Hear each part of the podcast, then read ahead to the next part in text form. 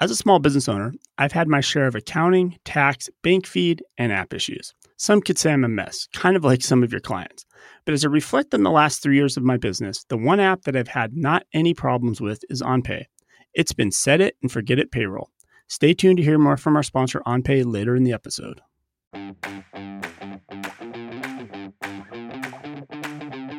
The conversation that I'm sure most of you are having is too many people are pricing themselves too low and not really considering how much their services are worth. And so it's not uncommon for me to have conversations with firms where the first thing that we're addressing is that their pricing hasn't been changing. It needs to be increased. They're not valuing their services correctly. And so I would say more than the average is typically a pricing issue. Hello, and welcome to the Accounting Podcast. I'm Blake Oliver. And I'm David Leary. And we're joined today by a special guest, Roger Knecht. Hey, Roger. Hey, Roger. Pleasure to be here. This is going to be great. And Blake, I'm actually at the OnPay offices, so I got you some swag. I'm actually in Atlanta at OnPay. It's not the fake OnPay studio, it's the real OnPay studio this week. That's great. Roger, welcome to the show. Pleasure. Roger is the president of Universal Accounting Center, a post secondary school for accounting professionals. And Roger has helped thousands of business owners work on their businesses to increase revenue, improve profits, and build value. You have your own podcast, Roger, Building the Premier Accounting Firm. What's that about? We basically address various things that business owners of bookkeeping, accounting, and tax firms need to consider as they're running their business, training their staff, finding new clients, and most importantly, retaining and working with their clients. And Universal Accounting, here in your bio, it says post secondary school for accounting professionals. What, is, Yeah. what does that mean? So, different than what you might imagine, it's not just a single program or offering that we provide. We're registered with the state of Utah, where our corporate headquarters are, as a post secondary school. So, just as you would expect to go get like a CDL license, your your cosmetology license, we work with individuals that have their degrees typically in accounting and bookkeeping. Uh, they have their two year, four year degree, let's say CPAs, and they're wanting to specialize in small business accounting procedures. So, we have a variety of curriculums to help individuals start their businesses, offer those services, train their staff. We work with about a third of the people that are non accounting professionals by education. So they've had experience in trade and they want to get maybe certified. And so we provide a pathway for that. We work with a lot of CPAs, enrolled agents that want to get into running their own practice. And so we're helping them transition into the small business spectrum and learn marketing, selling techniques, pricing techniques for them to start and build their businesses. Well, that's great because I didn't learn any of that in school when I went back for accounting to get my CPA. So it's great. Yeah. It's great you're out there providing that resource to people. So, David, we got so much to talk about this week in the news. We have Marcum getting fined by the SEC. They're going to pay $10 million in fines for widespread failures in their audits. Uh, we've got Hunter Biden pleading guilty to misdemeanors that involve failure to pay his taxes. The son of the president didn't pay his taxes. CPA Ontario and CPA Quebec leaving the CPA Canada alliance. What about you, David? Remember a month ago I talked about the uh, the accounting error that gave the war in Ukraine war money? Well, apparently they found some more money. Like they, Oh yeah, yeah. they updated the there's even more available now. So it went from they thought they had three billion, but maybe it's closer to like six billion that's available. The So Pentagon now found Congress like they billions just and billions of money. dollars. Sounds like a rounding error. Yeah, Yeah. right. Well, they still haven't successfully done an audit of the Pentagon ever. So, I mean, doesn't surprise me. Well, if I remember right, bef- right before 9/11 on 9/10, there was a, I think a trillion dollars that were unaccounted for. So there you go. What should we start with? Should we start with this Hunter Biden thing? I didn't hear I anything mean- about this, so I'm fascinated. All right. Well, okay. So Hunter Biden has been under investigation forever. I mean, have you, you've heard about this, David? Right? I mean, this the whole Hunter Biden investigation for like five years that's been going yeah, on. Yeah, the laptops and uh, the money, questionable money. Yeah, I've heard about lots of these things. Right. Yes. So you know, for our listeners abroad, Hunter Biden is the son of U.S. President Joe Biden, and he is going to plead guilty to two federal misdemeanor counts of failing to pay his taxes. The plea agreement with the U.S. Attorney for Delaware includes a provision for probation for Biden, meaning he is unlikely to face jail time. The agreement also includes a gun possession charge that will likely be dismissed if certain conditions are met. This is a decision by a Trump appointed U.S. attorney, and it indicates an end to the five year investigation into Hunter Biden's conduct. the resolution suggests that prosecutors did not find cause to file charges related to Biden's dealings with foreign entities or other wrongdoing. So, two misdemeanor counts of failing to f- pay his taxes, and then one on a gun possession charge. And what I didn't mention is the fact that Hunter Biden had a drug problem for years and years and years. And apparently, during these years when he had a drug problem, he didn't f- pay his taxes for two years. And I was like thinking about this and I'm trying to imagine like how that happened.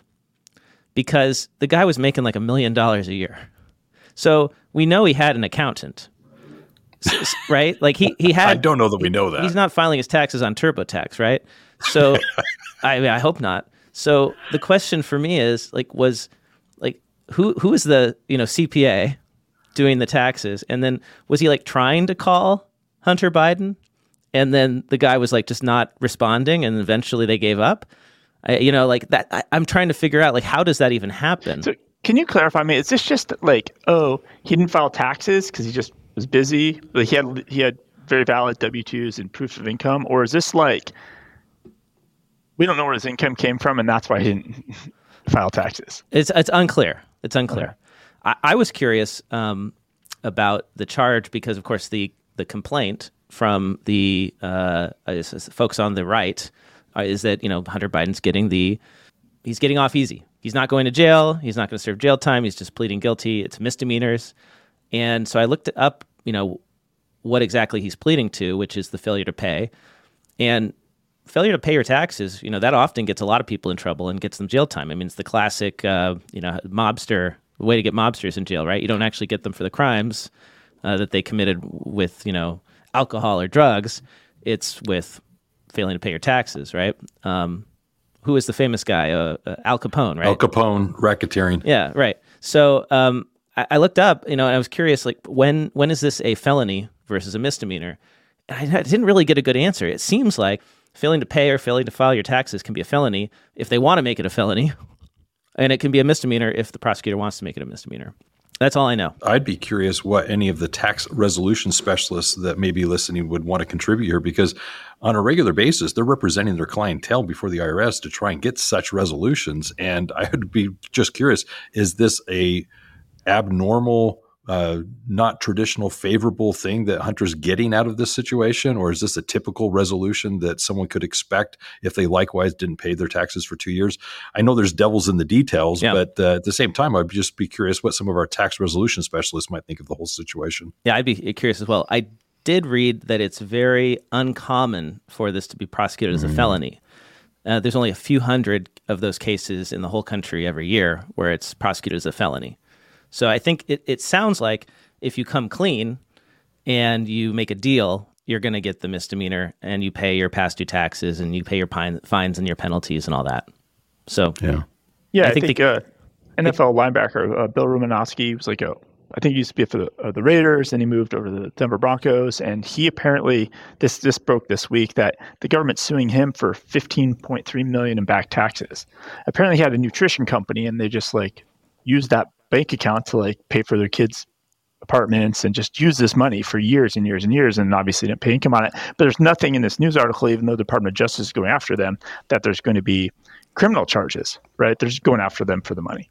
Right. And so you're right. Mm-hmm. Like there may not you know, here's another case where it doesn't seem like they're putting anybody in jail over it.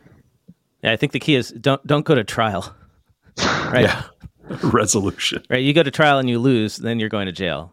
Well, since we're on the government beat, David, let's talk about this accounting mistake that caused the Pentagon to overestimate the cost of weapons sent to Ukraine by $6.2 billion. So now we get to send more without having to do another authorization through Congress. So yeah, because I guess it's just, just the book value of those jets, right? like, oh, those jets aren't really forty million dollars; they're only worth sixteen million, twenty million, or twenty. Yeah. so, and it's not jets, right? Because I think that's the one thing we've refused to yet. send them yet. Yeah. Yet is we're sending rockets and drones and all that stuff, but and bombs, but or whatever. But we're not sending munitions, but we're not sending jets. But yeah, javelins and so forth. Yeah. But so this is this is fascinating, right? The accounting explanation for this, I think the public generally misses, is the Pentagon when they came up with the number. So so so we're not we're not shipping new equipment to Ukraine. We're giving them the old stuff.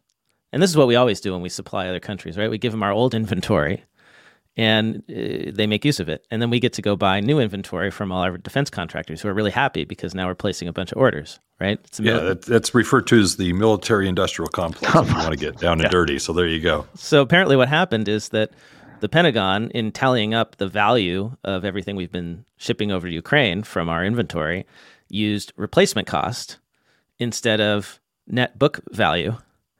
And so when they adjusted for net book value because of depreciation, that's where I was going to go. they they realized that they overestimated they over yeah they overestimated the cost of the equipment. So now we can send more equipment.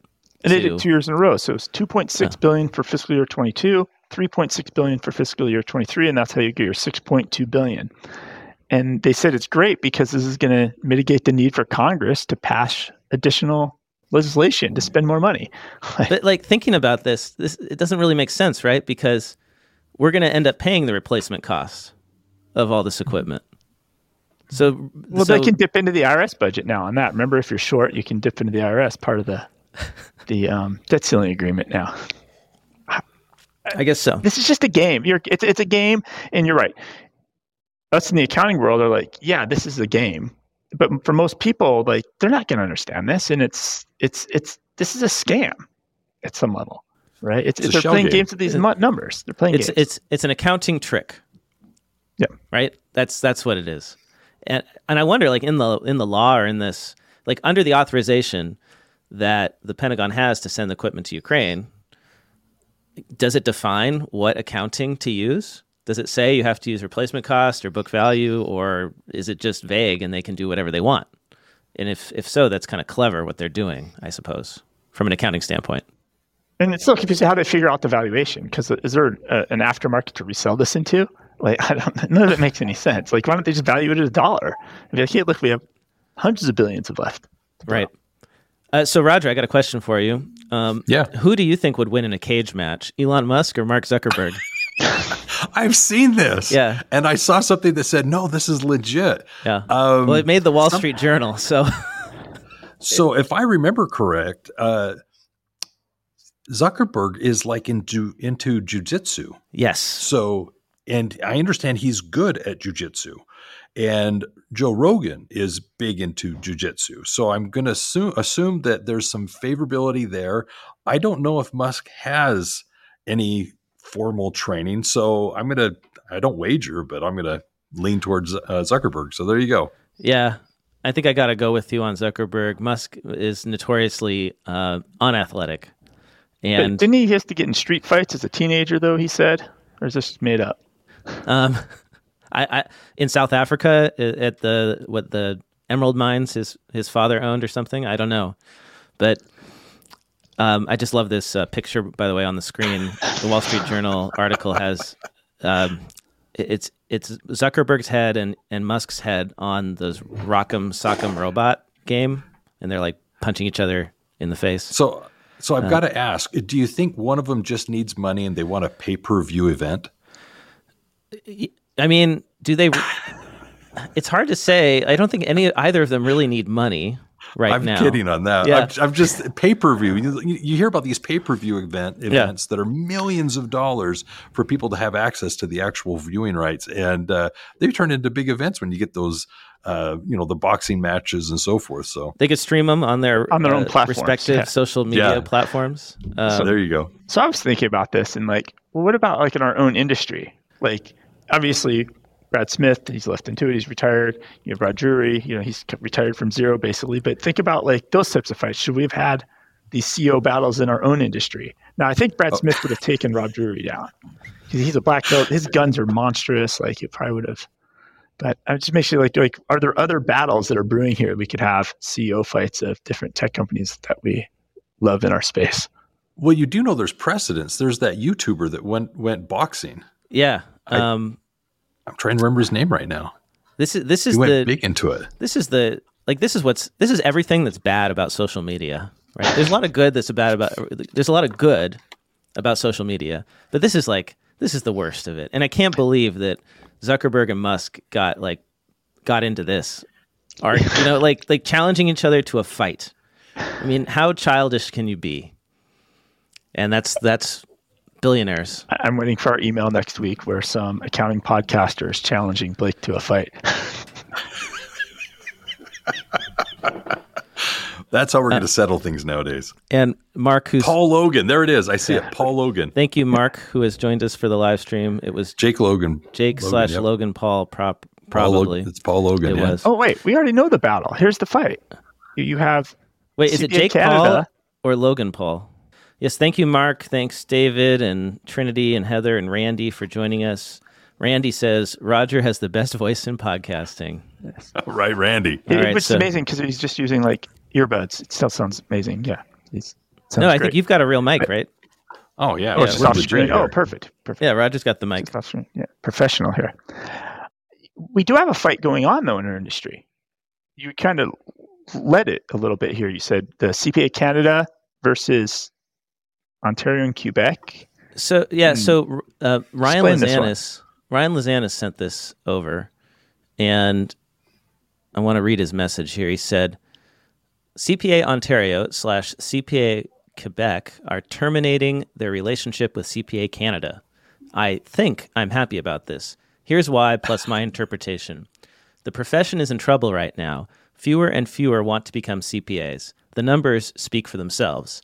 We are also less competitive than ever. My feeling is that CPA Quebec and Ontario are concerned about the direction of the profession and are going to take matters into their own hands. CPA Quebec and Ontario both said the same thing in their communications. They n- hmm. need to better support their members as the world evolves. They need a professional body that is innovative, efficient, streamlined, responsive, and nimble in order to attract talent and better prepare them for the future. So, So- I wonder if we might see this. Well, I guess we don't really have this in the United States because everything's all state by state anyway, right? State societies, state boards of accountancy. But I guess we could see maybe some state boards of accountancy severing more of their ties with the National Association of State Boards of Accountancy and doing their own thing. And I mean, we've seen that with Minnesota moving to replace or provide an alternative to the 150 hour requirement with 120 plus two years of experience. Going back to that model, that that bill is in the legislature. They might actually do it, and that would be something kind of akin to this. And isn't Quebec historically like the Texas of Canada? Like they want to secede. Like they're it's the French Canadian part, right? I think in general they're a little bit more the rebel rousers. They they don't want to be part of the bigger picture. And so is it some of that just their nature of rebelling against this? But you're right though. I think this is a bigger trend of possible indications what could happen in other places because I think the talent crisis and the leadership in a lot of these feels broken. And Mm-hmm. everybody's doing desperate acts. Um, and then, did you see the response from CPA Canada? No. So this is an article. Uh, it was actually picked up in Yahoo Finance, so it's just you know it's obviously just a press release, and it says CPA Canada is disappointed and surprised that CPA Ontario and CPA Quebec have decided to sever ties with the national organization, triggering an 18-month withdrawal period in accordance with the terms of the current collaborative agreement. And then they also have another paragraph that was in there that says we strongly recommend that CPA Ontario and CPA Quebec re-engage with CPA Canada, including all provincial, territorial, and Bermudian bodies and work with a world-class conciliator, uh, conciliator to guide future deliberations. Like they, they almost like are. They're now they're just communicating through the press. So obviously the communications are that broken where they're doing the press release things, which is really similar to what the AICPA did with Minnesota. Blake, they were doing letters, public letters back and forth. Right. We'll see what happens. Keep us posted if you're in Canada Is there any and you're Canadians listening. in the chat? Let's see. Sauce Boss 18 says, Nice. A story from Canada. I'm originally from Quebec, actually, but got my CPA license here in the US. David is right. Quebec always wants to go its own way and be different than Canada. You're right, David. Yeah.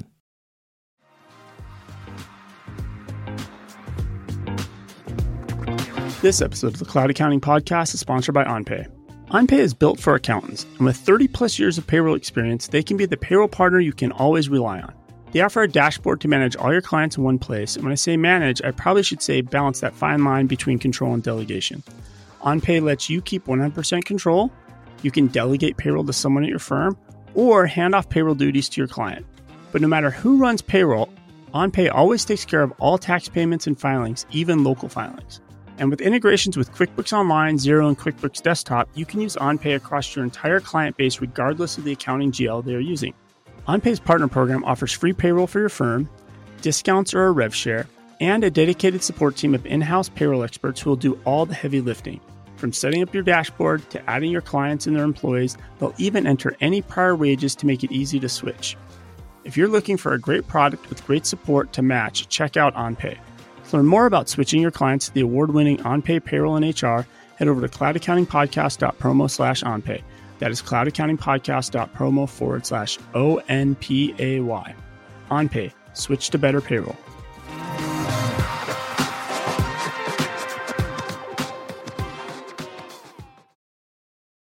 All right, shall we talk about Marcum?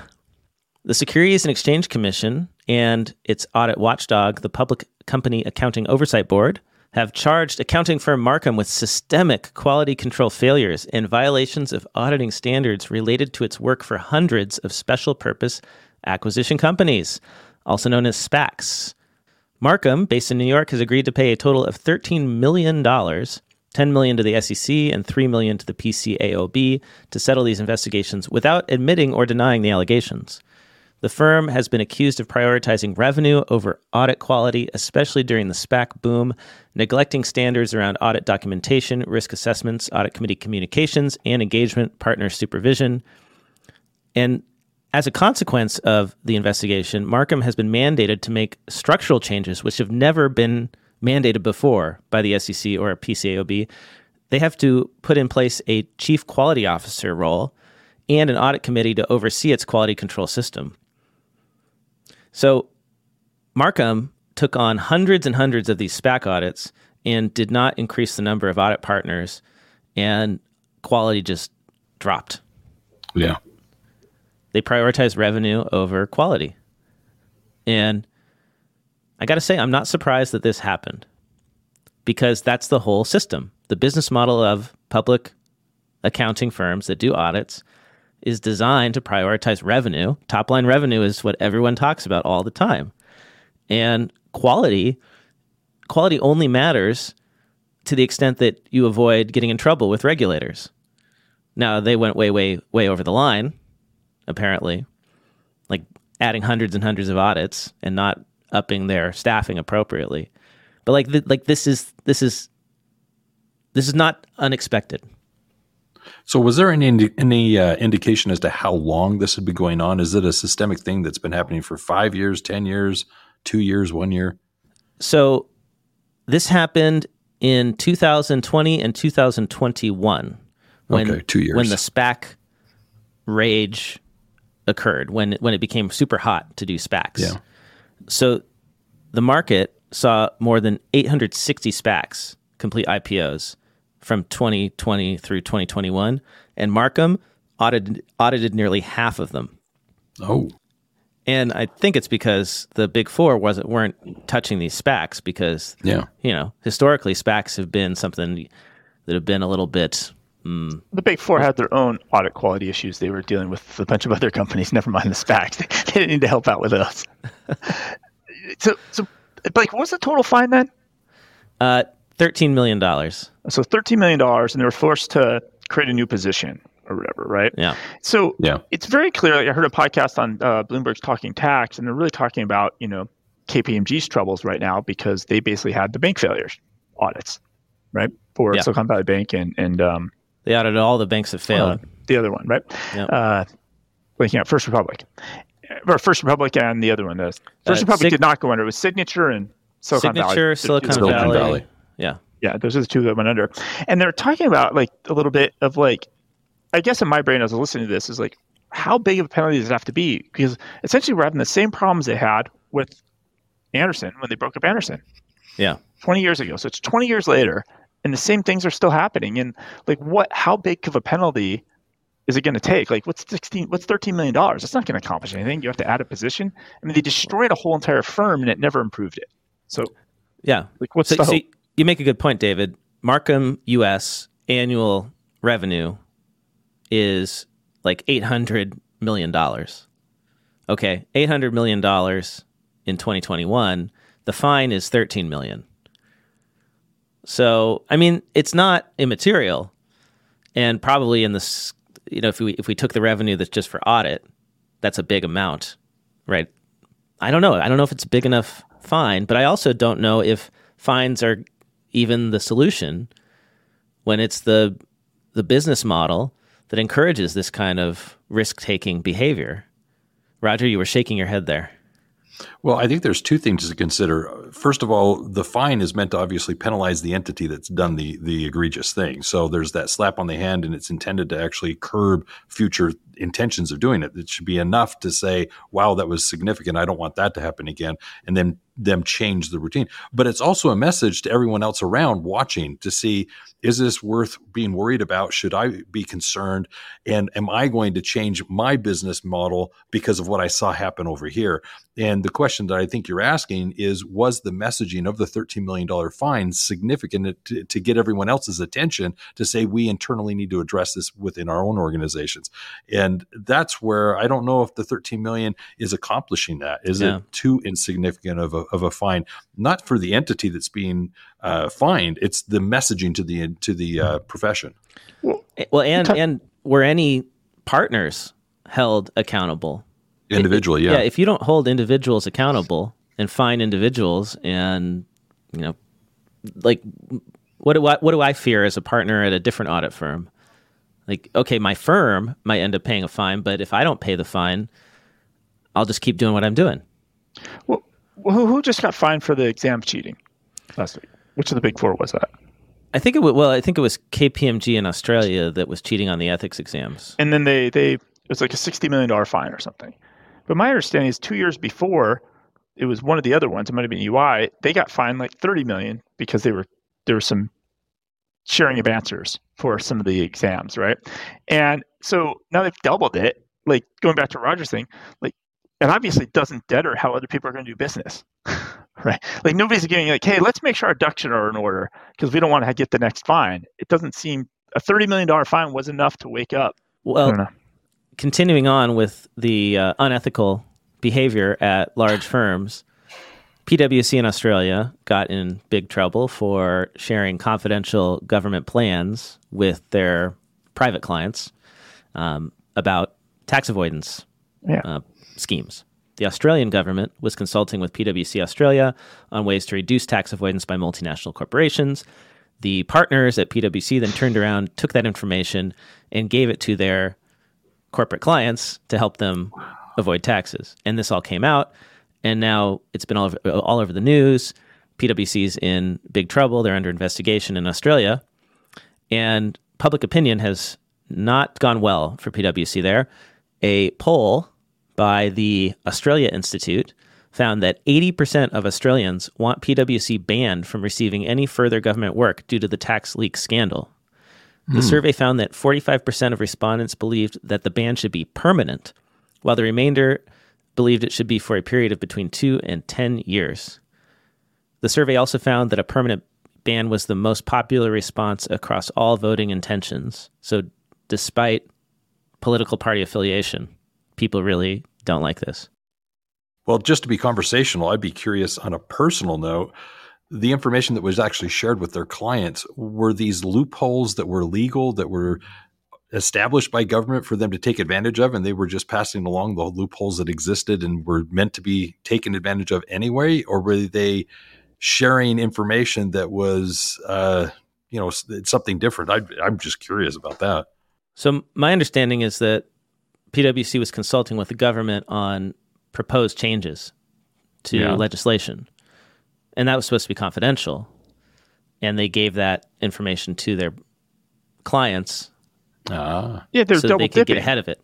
They're double dipping. You know, they're they're yeah, they're they're yeah. helping the government, getting paid by the government, and helping them close some tax holes. In the meantime, because they have such deep awareness of them, they're double dipping and charging yes. their clients to avoid those. And this is the same thing I think we talked about in Canada with the um, all the audits of the the forest in the forest protection. It turns out like they're they're they're issuing these reports on deforestation KPMG was, but they're so they're getting money from the government over here on this hand, but they're also in this some committee creating the rules, and they're also auditing the actual uh, foresting companies, or right? Like it's just they're just double and triple dipping, and it's all conflicts. It's all conflicts. Yeah. That's the right word for it too, by the way, is conflict. All right. So pivoting away. Definitely not fiduciary. Do you want to stay away- in the the big firms because there's news about Well- BDO, CLA? Like, I don't I- I was thinking we could save that unless it's Okay. burning, David, because we've talked enough about the big firms. Let's talk about the small ones because I think most of our listeners are small firm owners. They work in small firms. That's what this you start know, the drama. It sounds exciting. Small firms need to Well- create some some thirty million dollar fines.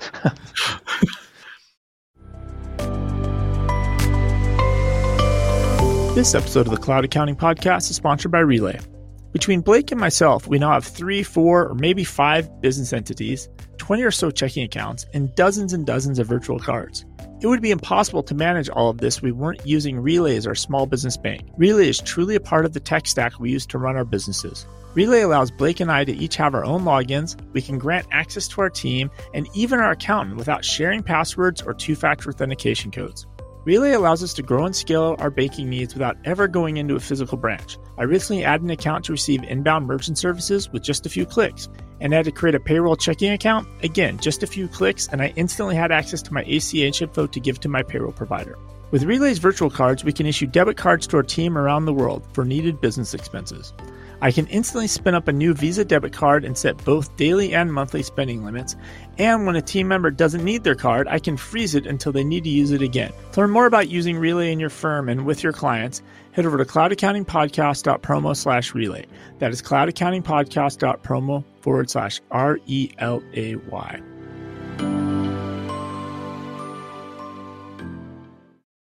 So I saw this article on Yahoo Finance. I'm a small business owner. How much will a CPA cost me?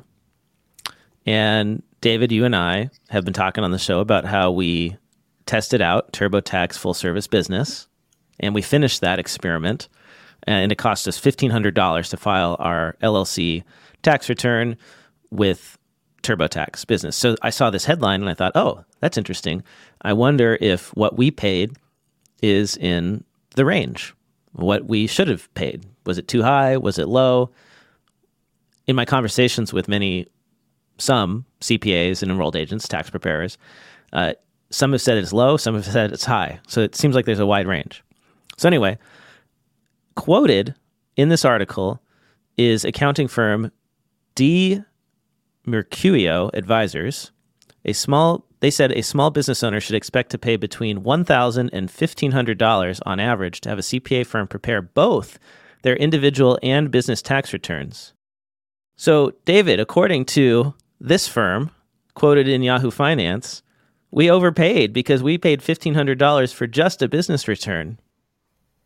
Well, I've been overpaying a lot the last three years. Roger, you teach about pricing, right? In your school? I do. Okay. So, t- like, what's your reaction to this? Is is that reasonable? Uh, between a thousand and fifteen hundred dollars on average to have a CPA firm prepare both your individual and business tax returns? Short answer is yes, based on the people that I speak with. Um, the one thing I will kind of temper that with is this it does change based on that being a national average where you're at. Metropolitan areas, you're definitely going to be charging def, uh, a different amount. So the regional or the metropolitan variable there does play into it. If you're actually dealing with specialty services, that'll add to that as well. So I think that's like an average. I think it's a safe number to be throwing around, but it wouldn't surprise me at all if somebody added on another 500 to maybe a thousand dollars more to put into that $2,500 range. So that's at a, at a, face value, that's totally fine. Mhm. At least it's starting at a thousand, and the article didn't say like, yeah, two hundred fifty dollars, and Oh, then everybody no, no. price Yeah. price sets off of that. I saw this article. You should be charging me two hundred fifty dollars. Yeah. Yeah. so Honestly, the it's thousand's a high. little less than what I would have expected. I would have expected something like twelve hundred to fifteen hundred as the lowest. So the thousands a little bit on the lower end. But when you consider that there's definitely places in rural areas where you do see traditionally these numbers just a little bit less than average, um, it stands to reason. So depending on your listenership, you could find that uh, somebody up in Montana, somebody in North Dakota, they're going to say, "Oh yeah, that's perfectly fine." But then you talk to somebody in San Francisco, and they're going to be like, "Are you kidding me? This is a twenty five hundred, three thousand dollar thing." So Yeah. that's what I experience. Yeah, it's it's highly local. You, you- and it depends on yeah, if you're in a major metro, if you're in a rural area, it- it's impossible to generalize across the whole country. The U.S. is a big place, Yeah, it is. and just like housing costs vary dramatically, like there's places where you can you know rent a whole house for you know under a thousand dollars a month, and then there's places where that's going to cost you five to 10 times as much, right? Yeah. So, you basically start with a national average, and then with that, you start to put in some regional components such as metropolitan specialization. Uh, so, the industry components, whether or not there's anything unique going on with the, the service. But as a starting point, that's a national average. Yeah. So, so if you if you look at what Intuit is doing with TurboTax full service, the business returns are fifteen hundred dollars flat fee. David, do you know what TurboTax full service individual is? No clue. TurboTax Live full service. Let's just take a look at the personal price. It says start for free, pay only when you file. Of course, they always say start for free. Probably coming in at 350, 400, I bet. Okay, so full service mm-hmm. is 219 to 409 dollars. There you go. State additional. So let's just say it's like 300 to 500. Mhm. So basically 1800 to a thousand to two thousand dollars if you did Yeah. TurboTax full service for both individual and your business return. So, Roger, I mean, should should everybody be raising their prices so that's our minimum? Well, here's where I was going to go. Uh, the conversation that I'm sure most of you are having is too many people are pricing themselves too low and not really considering how much their services are worth. And so it's not uncommon for me to have conversations with firms where the first thing that we're addressing is that their pricing hasn't been changing. It needs to be increased. They're not valuing their services correctly.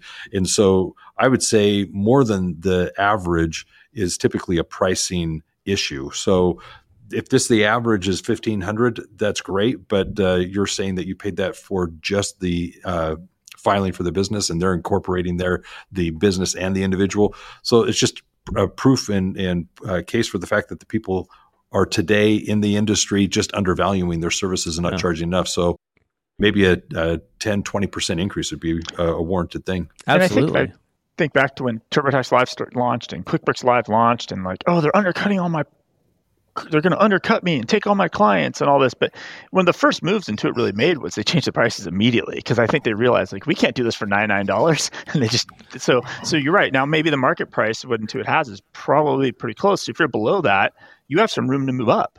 Because Yeah. because it's very easy to well, you could go to TurboTax. They cost this much. I'm only like hundred dollars more.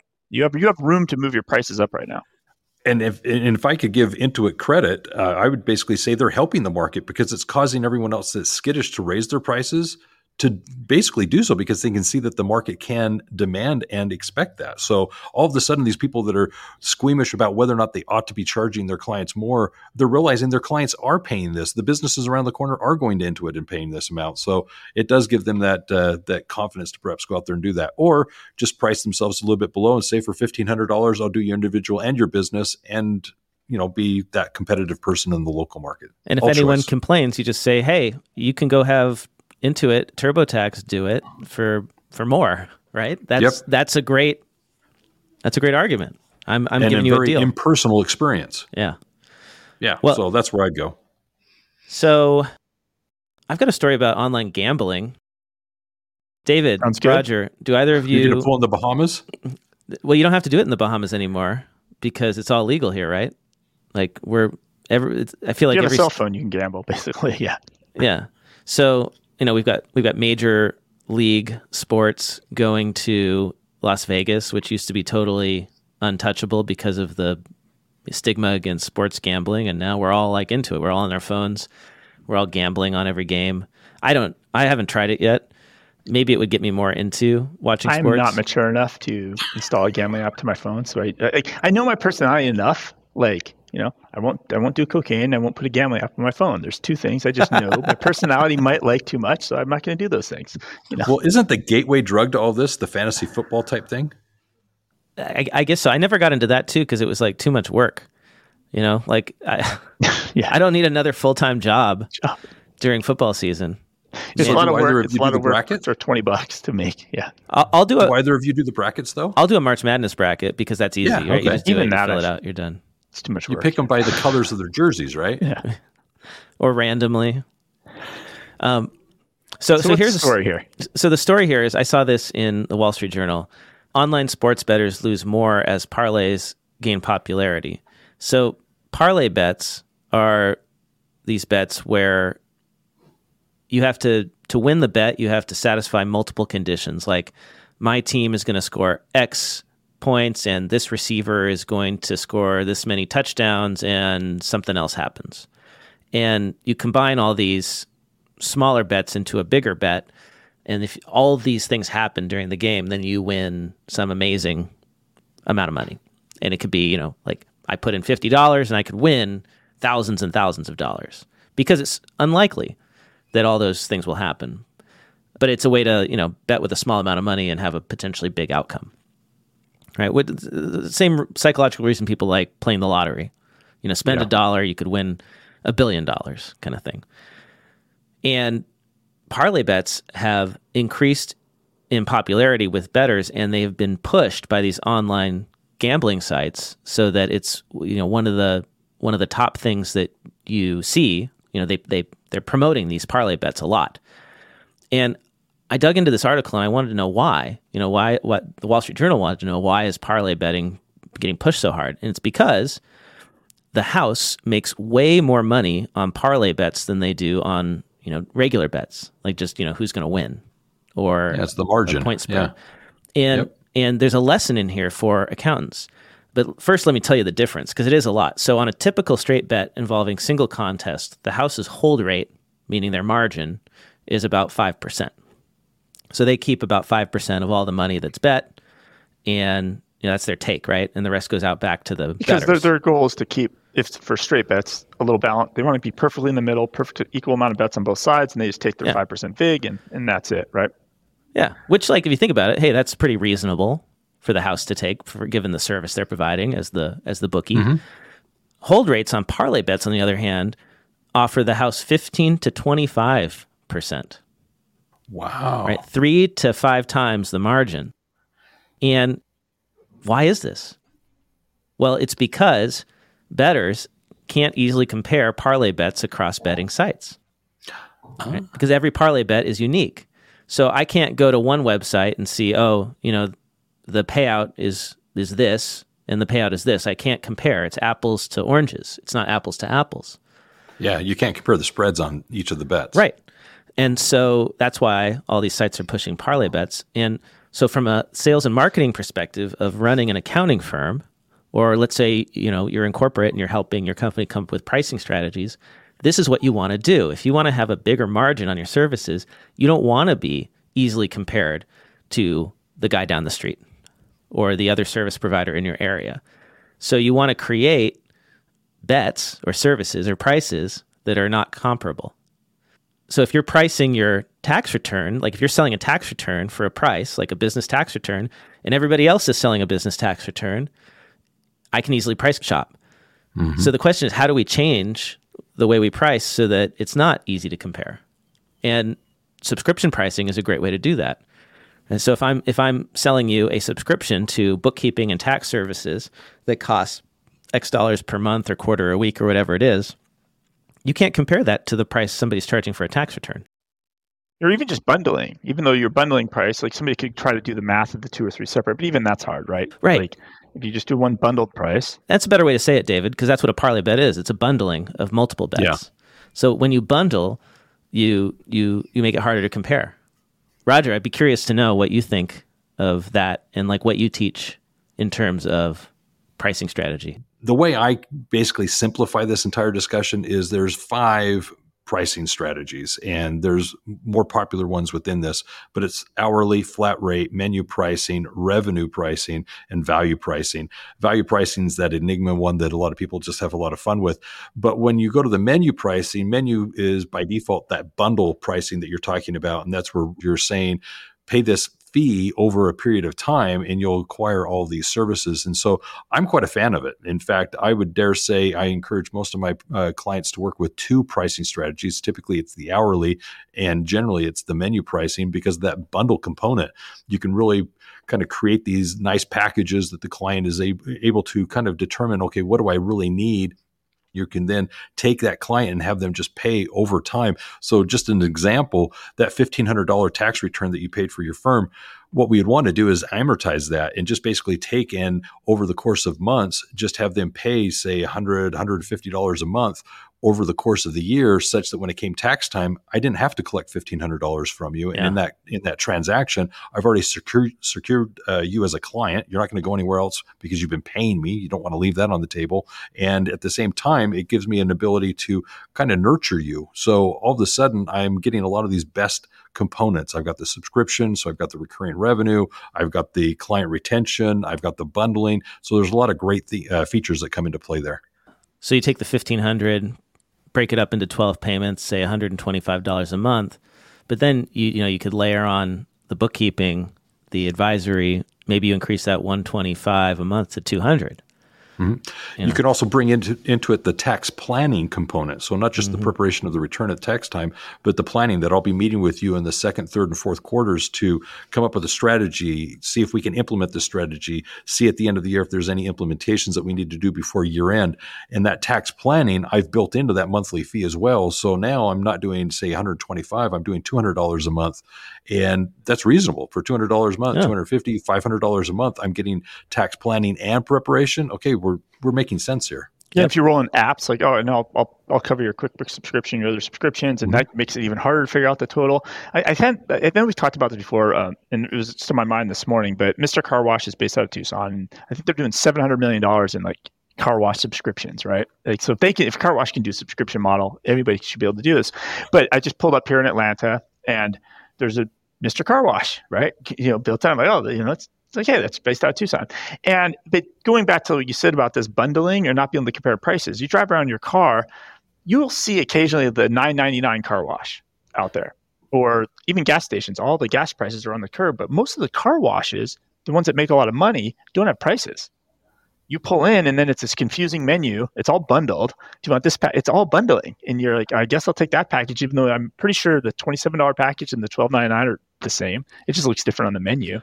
But I it's, can- it's that same thing. That bundling, you can't compare prices if they don't put the price out there and it's bundled. Yeah. Yeah. I can never figure out like the sealer, the wax, the all the, all the stuff that they spray onto your car. Like, does that do anything? I should probably look it up. But you know, It looks pretty though. It's a nice colorful thing coming down on your car while you're driving through. I, I'm just the sucker who ends up signing up for whatever they highlight as the most popular package. You know, that's me. I'm like, okay, decision fatigue. Let's just go. It's called with- groupthink. You're just Yeah. trusting the masses. Exactly.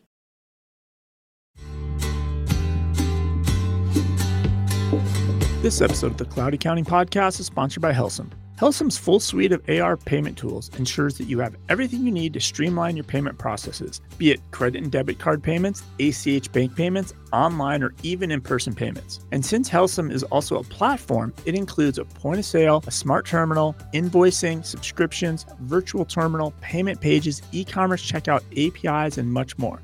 Helcim also has transparent and honest pricing. They use interchange plus pricing, also known as cost plus pricing or wholesale pricing, ensuring you know exactly what you are paying. Sign up for Helcim just takes 10 minutes, and small businesses that have switched to Helsum average savings of 22% on credit card processing fees. Helcim integrates seamlessly with Xero and QuickBooks Online, and if you ever need assistance, their five-star support team is ready to help you via phone or email. If you're ready to simplify your payment processes, save on processing fees, enjoy top-notch support, and feel good about your payments, head over to cloudaccountingpodcast.promo slash Helcim. That is cloudaccountingpodcast.promo forward slash H E L C I M.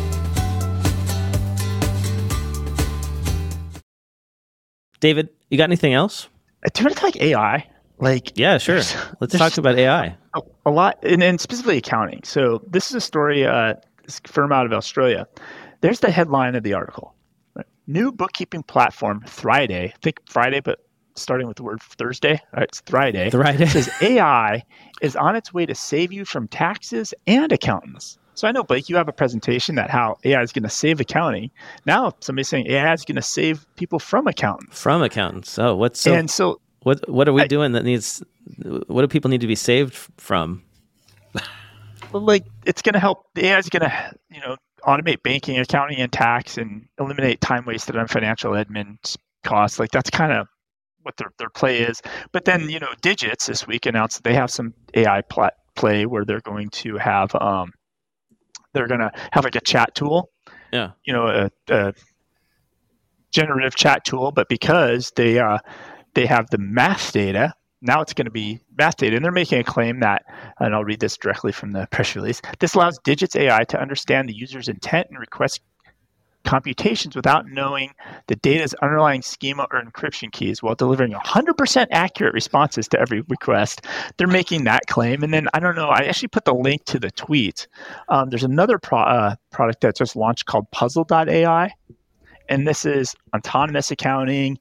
You can, um, you know, you as a startup won't have to spend money on an accountant. It's going to save you time. Like, I just like, there's just like, I feel like it's right back to these over claims we're seeing. Yeah. Right. Like, it's just, well, I don't know. And then I, I also feel like a lot of these per things are just like you're just connecting to a bank feed. It's employing on data. You're just, which is what QuickBooks and Xero have been doing for a decade. Like to me, it's nothing. There's nothing mind blowing about this, but they're definitely getting all the press right now for this. Yeah. It's just. Well, I think the problem with these tools is sure they might be able to automate coding of transactions, like you said, from the bank feed, ingesting those credit card transactions, bank transactions, but without more context the insights they can deliver are pretty useless.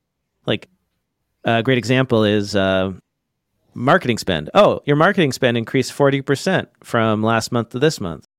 Okay, great, but that's useless information without context. Like why did it increase? What did we do? What what did we spend the money on? And the bank feed's not going to tell you that. I mean, it might tell you that you spent it on Google ads or Facebook ads or but it's not going to tell you like what campaigns you ran and I still subscribe to your belief that like startup accounting is easy. You have you have payroll and you have some expenses on a credit card. You don't have any income.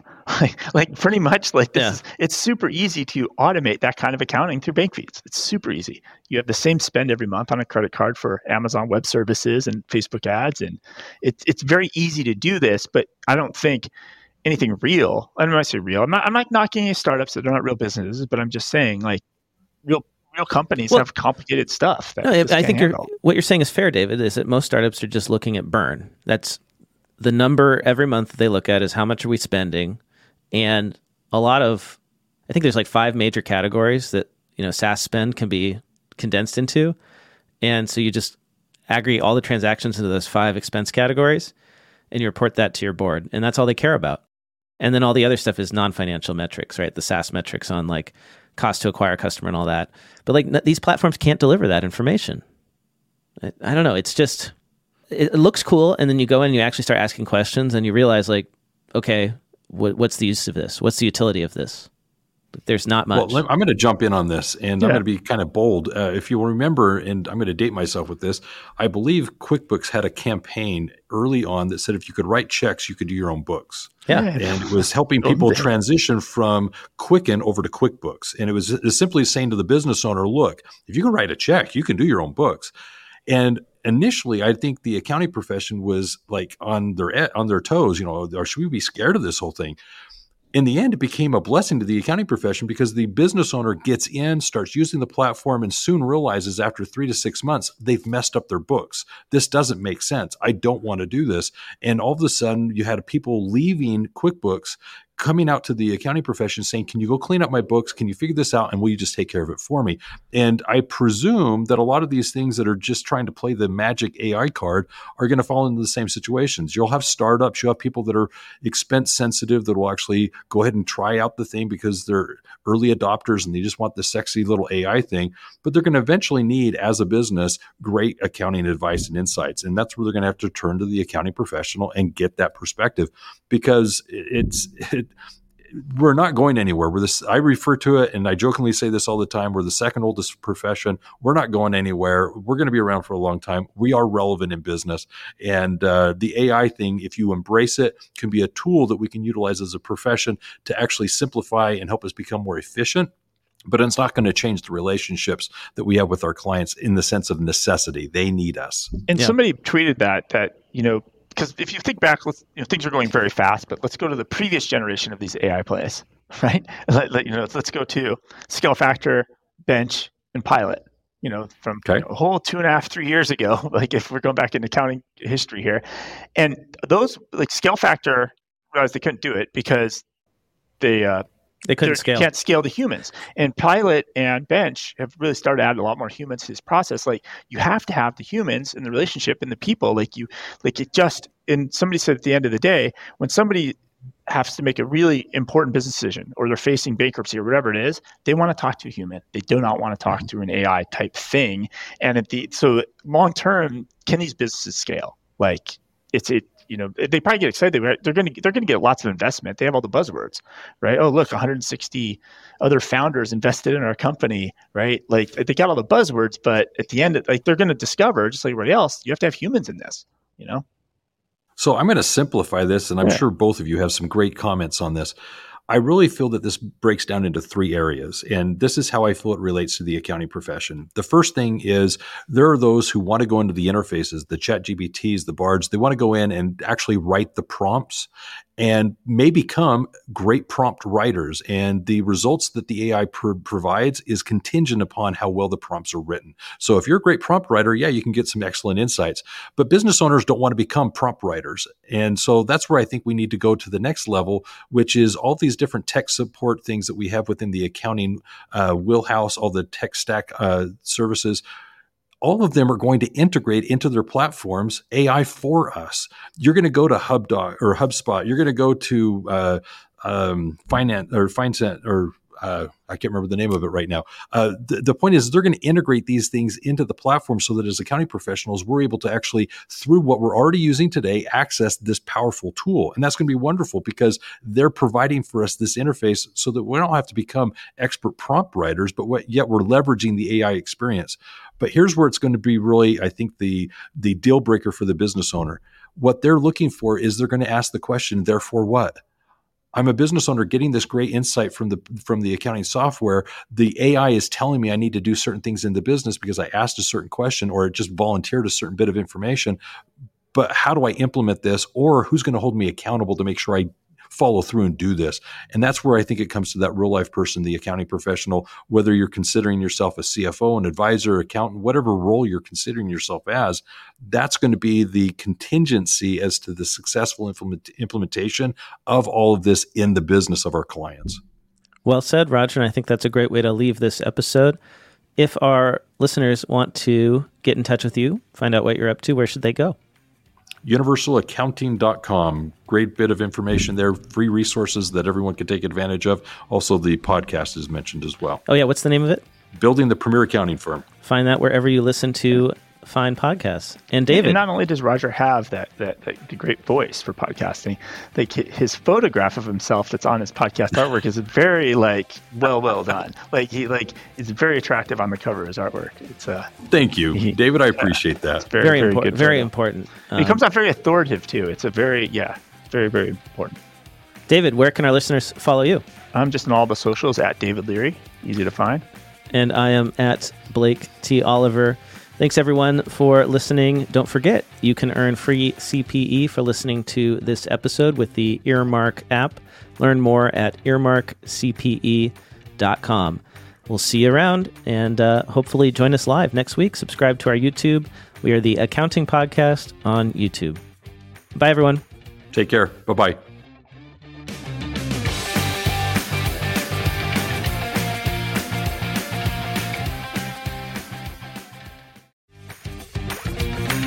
Time for the classifieds.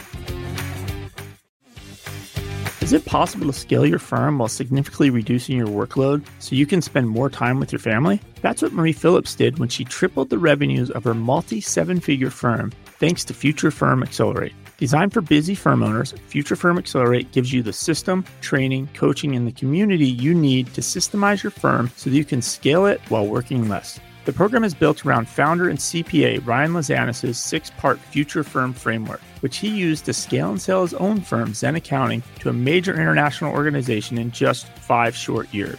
To learn more and join over 700 other modern firm owners scaling their businesses, go to www.futurefirmaccelerate.com. That's www.futurefirmaccelerate.com. We don't like uncategorized transactions, but we do like cats, and we love Uncat. Thousands of accountants and bookkeepers have switched from sending spreadsheets of uncategorized transactions to their clients every month to using Uncat. It's easy. Uncat syncs with QuickBooks and gets clients' responses back so fast you can close the books on time every time. And you're going to love the price. Uncat is just $5 per month per client. And bonus, start a 14 day free trial at uncat.com and they'll send you a $5 Starbucks gift card. Get yours at uncat.com.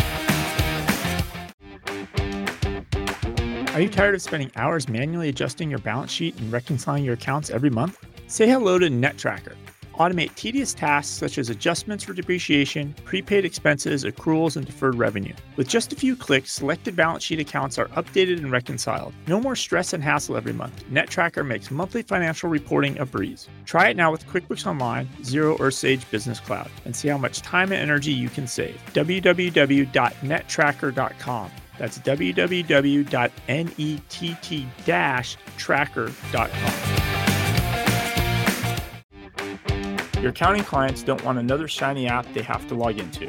They want to be met where they live in their email inbox. FinDaily does just that. FinDaily automates the communication of key financial data by sending it to your client's inbox daily. Try FinDaily out for free at findaily.io. That's findaily.io. Sick of waiting for same day ACH transfers that stick to bank hours or paying high fees for credit cards? Stop settling with slow payments and say hello to the future of AR with Forwardly, America's first accessible instant payment solution. With Forwardly, accountants in the USA can receive small business payments instantly, 24 7, 365 days a year, manage cash flow, and simplify accounting with automatic reconciliation. With generous partner rewards, ridiculously low fees, and no monthly charge, you can start thinking Forwardly at forwardly.com. That's forwardly.com. Want to get the word out about your newsletter, webinar, party, Facebook group, podcast, ebook, job posting, or that fancy Excel macro you just created? Why not let the listeners of the Cloud Accounting Podcast know by running a classified ad? Hit the show notes for the link to get more info.